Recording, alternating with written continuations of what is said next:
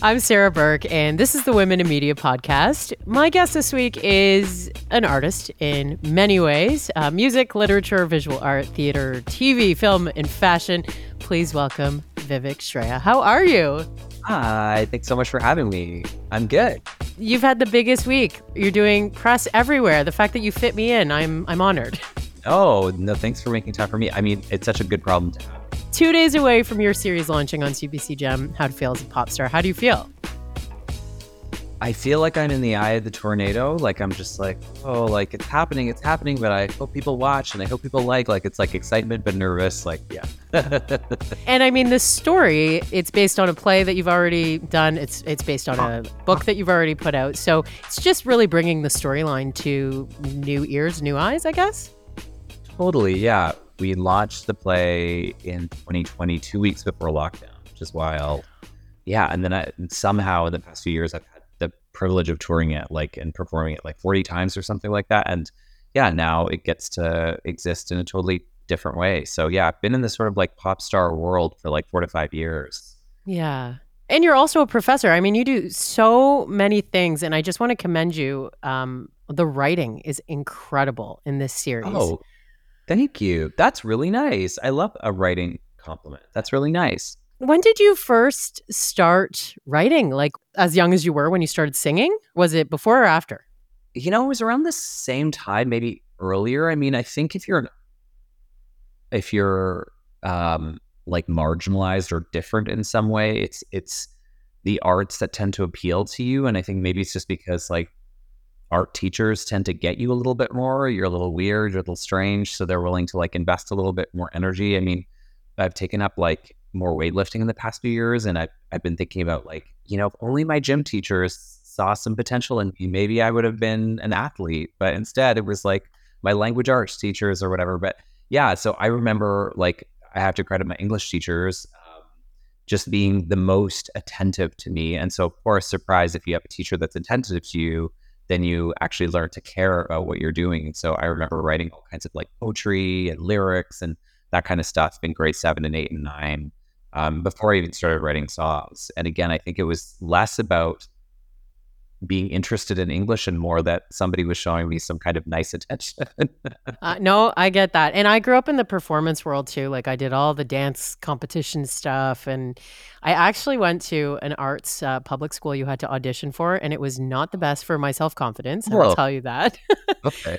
I, I, mean, I'm sure coming from the performance world, you understand this. Um, but yeah, you like there was always a Jess Bliss. Was was that her name? Jessica Bliss. Uh, yeah.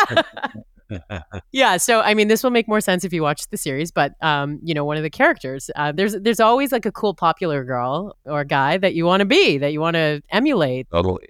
Take me back to like growing up. I feel like you know most of this is based on your life, so I feel like we're gonna get so many pieces of you in the series. But you know, what were those moments that had to be there? Um, I mean, I think one of the things I really wanted to show was a supportive brown mom. You know, like I think especially with like immigrant stories and whatnot you know, you always have like sort of like a strict, conservative, you know, narrow minded parent. And I really wanted to show in 2023, I'm like, we've seen that before. Like, let's see a different, you know, version of a, a brown parent. And, you know, my mom was conservative in her ways, but she was also, she was like the biggest fan of my singing. She, you know, she was always like, you have a golden voice. And so that felt really important to show trying to think of what else was really important. Well, the failures. I mean, you put that right in the title. Yeah, yeah. I mean, the like, I think it was really important to show somebody who has big dreams, but like it doesn't work out. I think we we tend to obsess a lot about success stories, and even when people talk about their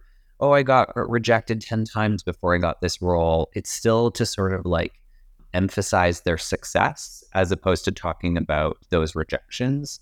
Um, and you know, you know, as a creative person, like for every success story, there's like a thousand stories of failure and rejection. Yeah. And uh, to me, I'm I'm I'm really drawn to the hard conversations. I'm like, what are what are we avoiding? What are we not talking about? That that's where I I draw inspiration. And failure um, was one of those topics. And I mean, it's been so interesting you know, talking about this project for the past five years, how quickly people like want to list their, my CV back out to them. They're like, oh, but like you're not a failure. you you're a professor. You, we've seen your Mac billboard. Like, and so again, to me, I think I think that comes from a well intentioned place, but I do think it says a lot of our inability to allow each other the space to be disappointed, to to grieve, and to say like, actually, it didn't work out for me, you know? Yeah, no, and that's part of why I created this podcast too. Like, I think there are two things that women don't do enough, you know, celebrating the wins and talking about the failures. And they go hand in hand. Yes, exactly. Exactly. It's funny. I had a conversation with someone this week who was like, in the way that we can't talk about failure, in some ways, don't you feel like when you're marginalized, you also can't talk about your successes? And I'm like, yeah, actually, that's true. Like, I find it very difficult to, you know, be like, I'm amazing. You know, like I mean, I I have to do that kind of stuff on social media, but internally, I'm not like this feels good. Like it feels more like work. You know. So okay, going back to the series, what was Yeah. maybe a more painful failure that made its way into the storyline, and how true was it to how it unfolded in real life? And, and I'm coming for the celebration right after. Sure. Yeah. No, great. great. Um, you know, there's the whole piece about my first album and like it costing thousands and thousands of dollars and it not turning out the way that I had hoped. And that was a really hard one to revisit because I do think one of the hard things about being an artist when you're first starting is how to articulate your vision. And especially with music, you're talking about melody, you're talking about chords, you're talking about lyrics. Like there's so many things that go into what a song is. And there's so many ways to do a song. And so I often look back on that moment in my career and I'm like, mm, I should have just done a three track demo. Like whenever I'm talking to young artists, I'm like, don't make an album. Like, don't make an album until you've demoed like hundreds of times and you really establish what your voice is. Mm-hmm. Um, I think for me at the time, the advice that I was getting is like, I needed to make a record if I wanted to, like, you know, get to the next step and, you know, a full length album that, like, just in the end, like, the true story is like, we even shelved it. Like, I never actually put it out because I just, I just felt so embarrassed. Like, it just didn't feel like me. And even my friends were like, this is not good. is this sort of where like the the, the Ricky Martin isms came in in the No, in the I mean series? that was like from the talent competitions, but yeah, this was more like I feel like the first record I made sounded just very like CanCon of that time, which true. wasn't my sound. Like I think again, being a brown musician, it's been hard for people to figure out where to place me. It's like yeah, yeah. what are you? And so I think, you know, with my first record, it was like, well, let's throw on a lot of guitars and turn you into, you know, Nickelback or whatever. Yeah, yeah. No, I hear that. I, I'm thinking about how many young people will probably watch this and be able to identify it with it. You know, there's also a lesson to be learned there in like understanding that you have more to learn and grow before you put out something that you stand for, right? How young would you have been when you put out the Oh first record? God, I was 21, and I think about this a lot. Like I think about the fact, like we we again we tend to celebrate the ingenue. We like the like Fiona Apple got discovered at 19, and her demo was like you know a genius. Like we like the genius from the gate yes, yes. story, and what we don't talk enough about is like actually to build a craft to get to who you are as an artist. The Fiona Apple story is actually an anomaly. Most of us, it takes us time to find our voice. And that's actually a beautiful thing. Like the truth is, if I didn't put out that record, I wouldn't be making the albums I'm making now. That record was one step towards trying to figure out who I was, but that wasn't the conversation, right? Like one of the things that we don't talk about is that Janet Jackson's big album, that like her big breakthrough, Control, which you know had Nasty. What have you done for me lately? Oh, Sorry, so know good. what year you were born in. I'm like 42 years, so but like for me, um, that album is actually her third album. So it's you know she had two other albums that like kind of weren't big successes, and we never talk about it. And again, I think if you are surrounded by a certain kind of privilege, you're a Jackson, you know, like you you can you have the opportunity to fail, right? You have the opportunity to get another chance. Yeah. But I think when you're not on that level or don't have certain kinds of privileges, there's so much pressure for you to be great from the gates, and that's just that's that's just not reality for most of us. Well, you you even think about someone in an office setting, okay? Totally different line of work. And being confident in your own skin in a boardroom, 21 Totally. versus 41, it's going to be different, right? Totally, totally. Yeah. Even the idea, like one of the things I'm, I'm realizing being in my 40s is like the idea of imposter syndrome, right? Like how I approached like art or work in my 20s, but in my 40s, it's like I've been around. I'm like a tree, you know, like it's, it's it's not like I don't feel insecure or anxious, but I'm able to be like I have 20 years of experience at this point, right? And Yeah. it's like again, we don't we don't with the emphasis on youth um and that early success, we just it, it's such a loss because you know I'm looking at someone like Beyonce who you know has been around since like 1997 and now she's playing stadiums and you listen to renaissance and you're like this is an artist at the top of her game. Hmm we've allowed her to grow. We've allowed by staying with her by being a fan by you know following her ups and downs we've we've allowed this artist to to be who they really are and now she has the space to do that and we we don't really give that to a lot a lot of artists anymore right? Like it's sort of like you have to prove yourself in the first few albums and otherwise No, and that's maybe like a beautiful um, way to look at even putting out this series. I hope that people will go and check out music and learn more about other things that you've released in the past, right? Because so too you know, like I'm just thinking about when you and I started talking through email, like I was getting ready to go on a summer break with this podcast, and that's why we, we didn't end up recording. And it's so funny how we waited a little bit, and like little did I know what you were cooking up. I had no idea, right? Go back again to the series and a moment that you're very proud of in the series. this isn't in the show, but like for me, I'm just really like I find myself very proud of me in this particular moment. Like there were so many times I even mm-hmm. after I realized my pop star dreams weren't going to come true, which was like in my late 20s, early 30s, I could have just stopped making music, but I still kept making music in my 30s. I was like, well, it's not going to happen the way I want, but I'm going to make a Christmas album. I'm going to make a Diwali album. Make a band with my brother. I'm going to just, I'm going to keep showing up for music. I'm going to, you know what? I'm going to even write a play about how I didn't succeed at music. And then I got to be here. And so for me, I'm just like, wow, like your, your love of music and your willingness to show up for music, even though you didn't achieve the things you wanted, guess what? It means now you got to make a TV show. So for me, I think that's one of the things I'm proudest of is that like, Yeah. you know, there there are some relationships you should let die probably, but for, for me in music, I I'm just really proud that like I just kept trying to find a way to to connect with um, people with music because again, one of the things I mean, you I'm sure you relate to this, but you just never know what's going to connect with an audience. You know, like you might love it and It's you might be like, this is the one, but I never can predict those things. So yeah, that's I think that's the thing I'm I celebrate the most is Yeah. you know my tenacity. As you should. As you should. It's an incredible story. Um, how apprehensive were you to, you know, talk about queerness growing up? Or were you not apprehensive at all? in real life. Um, you know, so this is what kind of happened is like, well, I put out an album at like 28, 29. I realized my music career wasn't going to happen the way I wanted. And so I was like, I need to take a break from music. Music and I need a break.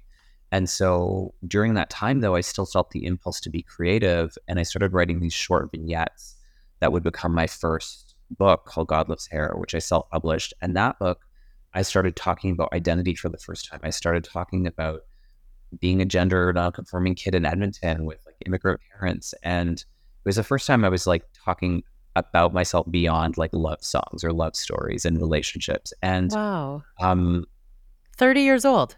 30 years old. Yeah. And it was wild because people connected to it right away. Like, it's like, here I was beating my head and, you know, against a brick wall with music, can't make the connection, but people loved the story. And I don't know, one of the things that I think has been a good quality of mine has been that like a lot of people are impeded in the creative process. They're like, oh, I don't know. I don't know. with that so imposter syndrome. and and imposter sys- syndrome and so then they don't do the thing and i've never felt like i have the best ideas but i'm a finisher like i start something i end something and so when i was working on this book i wasn't like oh like what are people going to think i don't know i don't know i was just like very compelled to tell the story i wasn't even like i'm a writer now or you know Yeah. like i want to be a heather's pick like it was none of that it was just like i wanted to tell the story and so talking about who i was at that particular time in my life actually just came very natural to me um, and maybe that comes from songwriting as well. Is like I'm so used to people are like, oh, you know, you you- you're so vulnerable in your art, and it's like when you when you start your career as a musician, like all you know is singing from your heart, you know. So I mean, to answer your question in a more succinct way, like it felt quite natural to talk about my queerness. It, it, I didn't have a lot of hesitations about it. It wasn't something that I was like worried about in any. Tell me more about your mom because your mom has obviously like played such a huge role in not only the series, and I feel like I got to know her through the series, but um, just in in you know how you walk through life. Yeah, I mean, I was less worried about talking about my identity than I was like, what does what's my mom gonna think of this?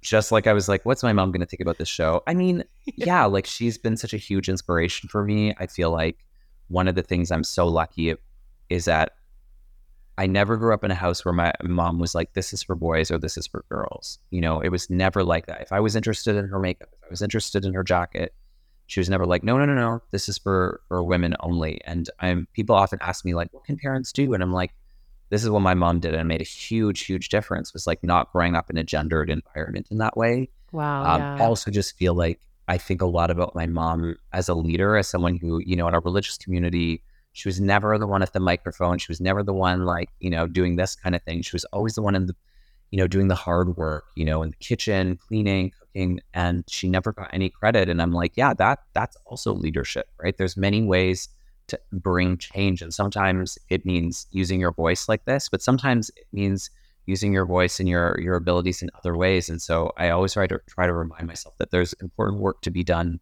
that will go unnoticed, that will be uncredited, but that's still just as meaningful, if not more meaningful.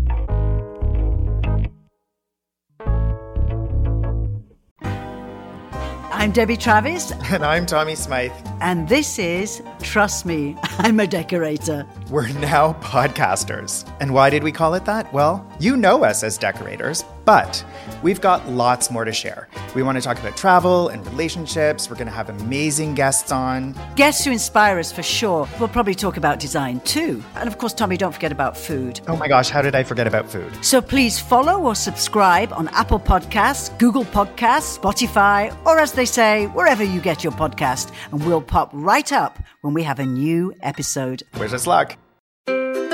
What happens when we play outside? We become healthier, both mentally and physically. We become more creative and more focused. We connect with nature, each other, and ourselves. Let's Take This Outside, a new podcast hosted by me, Marianne Iveson, an aspiring outdoor athlete and nature lover. I speak to athletes, outdoor professionals, and scientists about their connection to nature, how it affects their performance, and everyday life. Let's Take This Outside, available on Apple Podcasts, Spotify, and Google Podcasts, and at letstakethisoutside.ca. What about um, friends around you growing up when questions were asked about the gender nonconforming?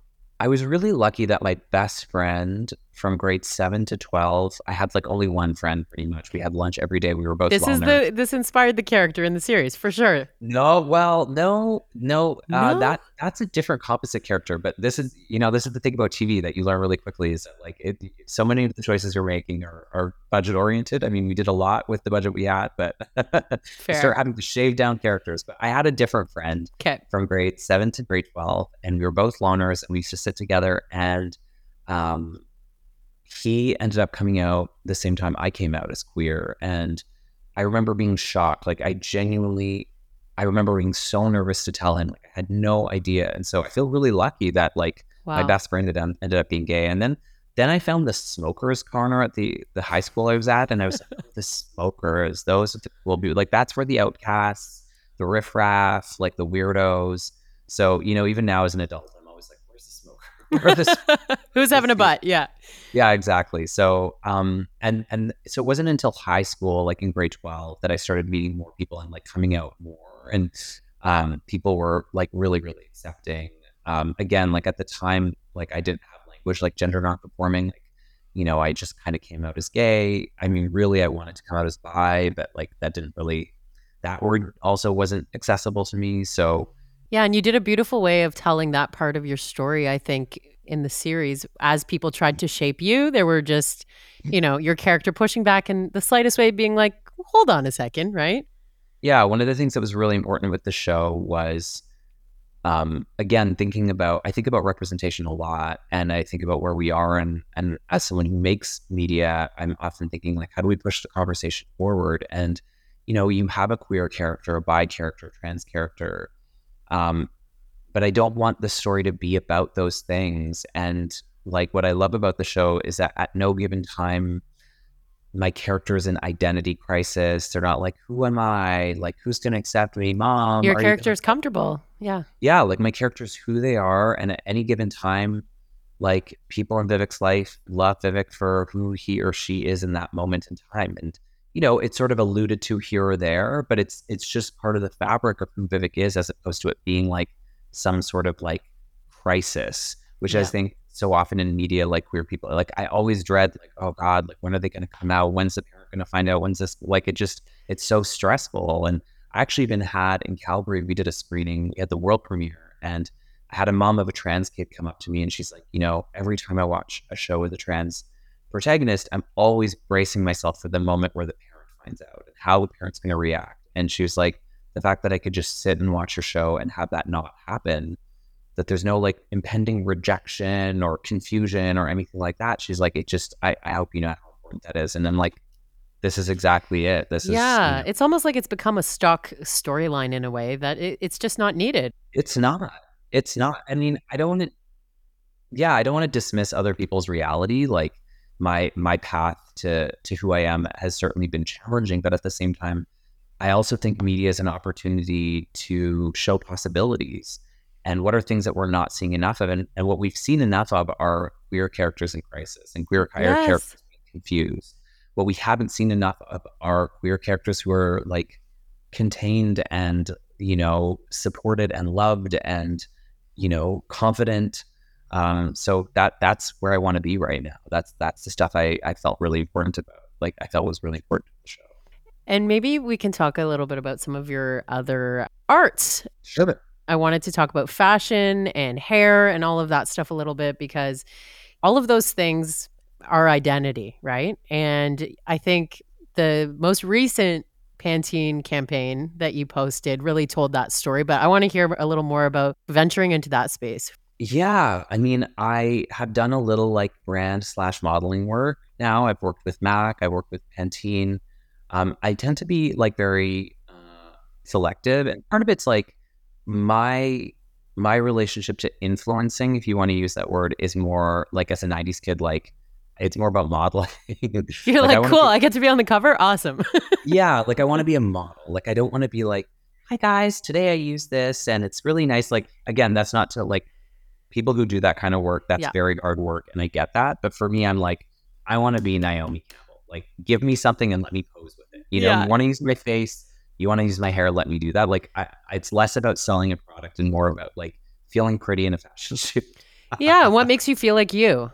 Exactly, exactly. And again, I think part of it is like I come to it through art, right? I'm an artist first and foremost. And so part of it is also out of respect for the people who follow me and have to engage or who choose to engage with what I'm putting out. And so I want to make sure what I'm promoting um, feels aligned with who I am. And so, like, you know, working with Mac was such an easy yes because I use Mac makeup. You know, I I love their makeup, and same with Pantene. Like, I've had people be like, I have no idea what your art is. I've never listened to anything you've done. I just came upon you because I liked your hair. And, I love these." and I'm like, great. Like, so like hair is such a big part of like my quote unquote brand. And so Pantene, there was a lot of alignment there. So I've really enjoyed doing that work. I'd love to do more of that work. But again, I think that there is more and more in that world. It seems less about modeling and more about influencing, which is like not Yeah. not my my my dream, so to speak. Are you rocking a shoulder pad there, by the way? I sure am. Yeah. Yeah. And I, I remember you saying in one of your interviews, like, yeah, my mom always was so fashionable, always had the shoulder pads. Yeah, no, exactly. What does your mom think about the series? I, I wish I asked you that earlier. You know, they came to the launch and they were so quiet, my dad and my mom, and I was like, "Oh man, like, did you hate it? Like, what did you think?" And it's so weird. Like, my mom talks about the mom character as though it's not her. Like, she's like, "I love that lady. She's so funny." and like, that lady is in the person who's like you. Like, I don't know if she. It's you know, it's one, of, and I don't know if you can relate to this, but sometimes I'm like, we have weird jobs. Like, we have very weird jobs that are hard to explain to our parents, and I feel like oh, yeah, I can relate. only imagine what it was like for my mom to sit in a theater watching a person play her. Like that's very normal to me in some ways. Like it's it's weird, but it's also like I have other friends who made shows about their life like you know. But for my parents, I think it's like a little bit odd. But she did send me a message later, just saying something like, you know, we were really overwhelmed, but I really hope that this show becomes a statement of, of like a parent who loves their child no matter who they are. And it was like, oh, that's Oh, that's so beautiful. So, So yeah, my dad meanwhile was like, "Did you know the Oilers won tonight?" And I was like, dad. "Yeah, that that tracks." That's hilarious. Are you into any sports? um, no, I mean sometimes I pretend. I really got. Are you in Alberta or are you in? I'm in Ontario. I'm in. I mean, Toronto Maple Leafs. We're playing our home opener tonight. I got into the Battle of Alberta like a few. Was it year last year? I was living in Calgary and my parents are, and I'm originally from Edmonton, so I was just like really into this moment. I even surprised my dad, like, and we like watched one of the games together. It was really nice. So I'm not like, it's not really my thing. Yeah, yeah. Battle of Ontario. Same, same. I I get it. Yeah. yeah. Well, So I was reading a quote on your website from Vanity Fair. It says that your book, I'm Afraid of Men, is cultural rocket fuel. if you're gonna get a quote from Vanity Fair, why not put it on your tombstone, right? Like, Yeah.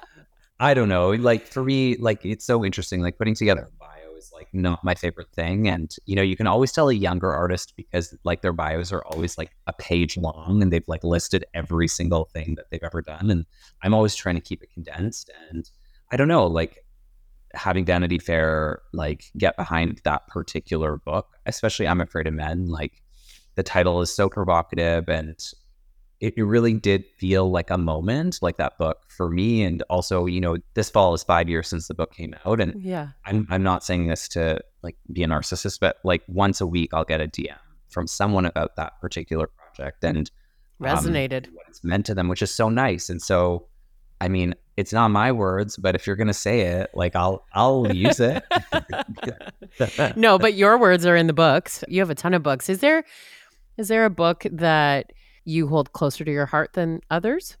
Um, my first book is really special to me, mostly because again, I came at it from such innocence. I think one of the hard things to hold on to when you're an artist is the longer you do it, the more your goals become, the more it's the less it's about you and more it's like, well, like last time it was a bestseller. So this time I want blah blah blah. It's blah. like, the you second know, single, the debut album compared to the sophomore. Yeah. Exactly, exactly. Like there's so much pressure. And with that first book, I didn't go into it being like, I'm a writer now. I, I don't know, like I didn't know anything about the publishing industry. It was just really an act of love. And I think that's one of the reasons why I jump around mediums so much because I'm trying to recreate that innocence. I'm like, I don't know what the for TV. Like this is a this looks pretty good to me. So like awesome. And but you know, the next time I make a show, which hopefully I get to c- continue to do it, I'll be like, well, I better get to have a conversation with Sarah Burke and family, and Hair's grandparents. Like we gotta raise the barn. Yeah, you know, yeah. like, like with every project, you lose that innocence, right? So I, for me, God Loves Sarah is like probably one of the most special books for me. Would you like to uh, adapt your other books into series? I really, really would. I Yeah. mean, I my not so secret goal from Popstar is like I really hope that this is the beginning of, or yeah, like a, a- the beginning of like a new chapter in like TV and film. I mean, I've been making short films and I've been interested in TV for a very long time, but like I just loved making this show so much. Like I just from beginning to end, I had such a wonderful experience and it's such a collaborative art form. Like books are so solitary; it's just you and your mind and nothingness and tv is just like it's constant engagement and people are coming together to realize a story and you have people reading your words out loud which like never happens with the book. Like you know people buy it and you have no idea. I mean sometimes they send you nice Yeah. messages but for the for the most part it's like it, it feels such a it's such a lonely art and i think after covid especially um like where we are at this time like i really want that engagement. I want to feel connected to other people and tv is like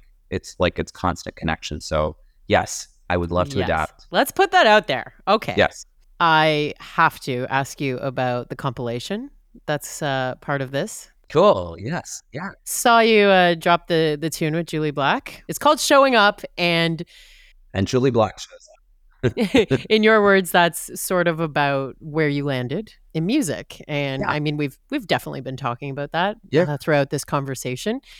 But I've had her on this podcast before, oh shit and you also mentioned that she was a deep inspiration for you. Yeah, I mean, well, first of all, my inspiration for being an artist in a lot of ways, I credit the bodyguard. Like, you know, it was the first time I think that I really experienced this sort of multi multi-dimensional like art project where it's like a film and the soundtrack and both go hand in hand and the artist is at the center of it and i think there's a part of me that's just been trying to recreate that in so many ways as an artist and you know a few years ago i put out a book and it had a soundtrack and this is the first this feels like popstar feels like the closest i've gotten to like recreating the bodyguard vision so yeah, yeah. um, it's been nice to put together this compilation of songs that are like some of them are from the play some of them are modified versions from the play. Some of them are like old demos that I redid for the show. Some are new songs. So, um, Showing Up was originally written for the play. It's like the closing track. I really wanted to write something that, like, yeah, just sort of like what happens now? Like, you, okay, you're a failure. Now? And Showing Up is sort of like the epilogue, so to speak. And it's also in the TV show. But when I was working on the soundtrack, I happened to be on a panel with Jully, and we actually met. She moderated my um, book launch for I'm Afraid of Men in 2018 and then we sort of, you know, like lots of respect and admiration, but like, you know, our paths hadn't really crossed. And then we were on this panel and I was like, Jully Black, you know who shows up? Jully yeah. Been showing up, Jully Black. And we actually were having this conversation on the panel about the need to show up how to show up. And so I just like reached out to our team and I'm like, listen, I'm putting up the soundtrack and I'd love to do like a special version of this track. And it was such a beautiful day. She showed up, she like nailed it in like two hours. Like, yeah. you know, she's done such an classic amazing Jully. Job so much. And yeah, so it's, I still, I can't really listen to the song because I'm like, I've imagined this. this Is this real? Is this real life? Yeah. Yeah.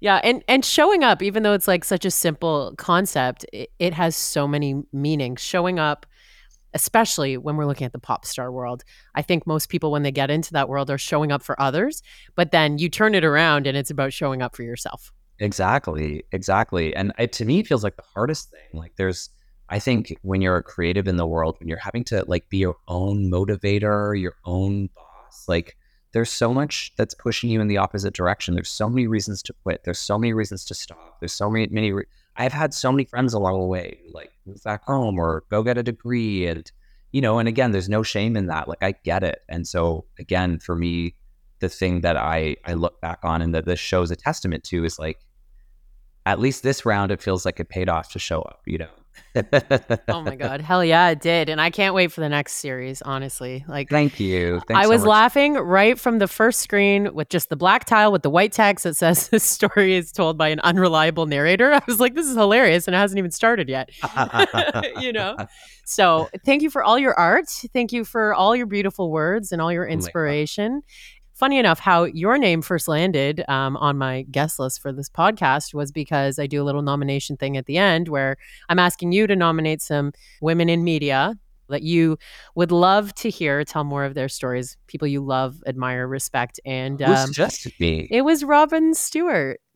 Oh, that's from so Women nice. in Music Canada. Yep. Oh, that's really nice. That's really really nice. I mean, the people that I would recommend there's a couple. One is someone who, like I would say, has been like a low key mentor to me. Her name's Farzana Doctor, and she's like a queer South Asian author. And um, yeah, she's written. She's like written four novels, I think, and a book of poetry, and she has a few books coming out next year. Just like I've just looked up to her so much, and she's just been so da- generous with me when I first self published.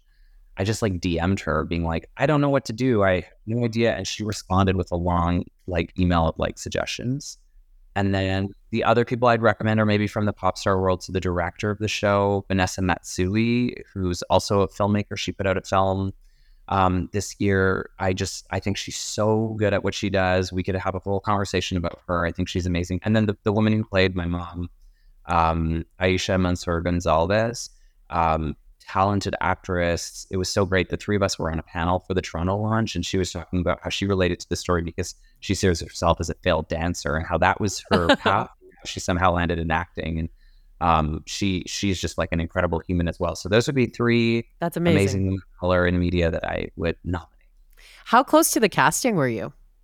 I was very close to the casting. You know, like I was in sessions, just like watching audition tapes. My my boyfriend would come home and be like, "What is your life right he's he watching like it's so surreal because like watching someone playing me on screen and he was just like this is very strange.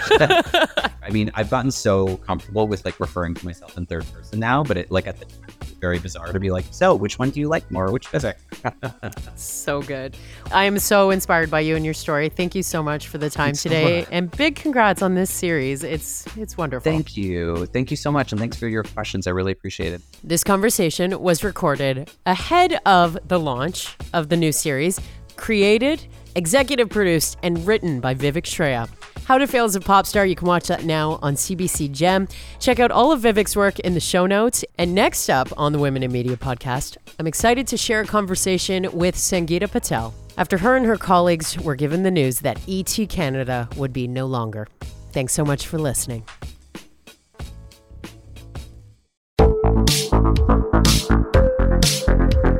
Hi, I'm Connie Thiessen, the host of Broadcast Dialogue, the podcast. We focus on Canada and the challenges facing Canadian radio and TV, as well as highlighting those moving the industry forward from podcasting and streaming to new broadcast tech. Check us out at broadcastdialogue.com or your favorite podcast app. This podcast is distributed by the Women in Media Podcast Network. Find out more at womeninmedia.network.